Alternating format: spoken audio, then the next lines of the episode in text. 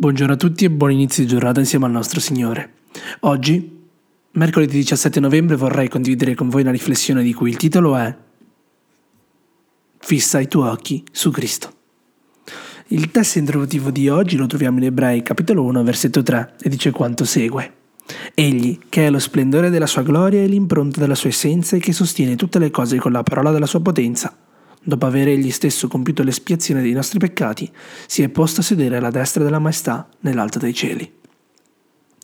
Paolo dice che la rivelazione di Dio a noi avviene attraverso il Figlio, a causa di questi postulati. 1. Lui è lo splendore, cioè il riflesso che rivela il Padre. Quando guardiamo il sole, non vediamo il sole, ma i suoi raggi. Il Figlio è il visibile della gloria e del carattere di Dio. 2. È l'immagine, cioè la rappresentazione esatta. Cristo è il sigillo o impronta di Dio. Lui è la realtà stessa, sono una cosa sola per l'essenza, carattere e pensiero, scopo e missione. Lui è la realtà stessa, sono una cosa sola per essenza, carattere, pensiero, scopo e missione. 3. È il sostenitore, tutte le cose sono state fatte per mezzo della potenza della sua parola. Ha parlato e tutto è venuto all'esistenza. Oltre a creare l'universo, egli lo sostiene e lo conserva.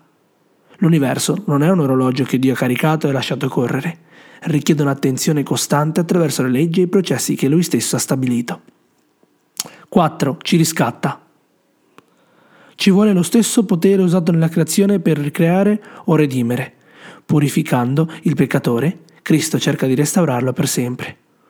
5. Lui ci governa. In virtù della sua morte e risurrezione, si è seduta alla destra della maestà sul trono di Dio, con pieno potere e autorità. Helen Lemmel è nata in Inghilterra nel 1863, in una famiglia di missionari. Ha studiato musica in Germania e ha sposato un uomo ricco, ma lui l'ha abbandonata quando è diventata cieca. All'età di 55 anni ha sentito una frase che l'ha colpita: «Volgi i tuoi occhi verso di lui, guarda pienamente il suo viso». Helen aveva perso la vista, ma poteva vedere Cristo attraverso gli occhi della fede, e così scrisse: «Ti senti stanco e turbato, senza luce nelle tenebre? Ecco, per fede il Maestro avrete vita e libertà».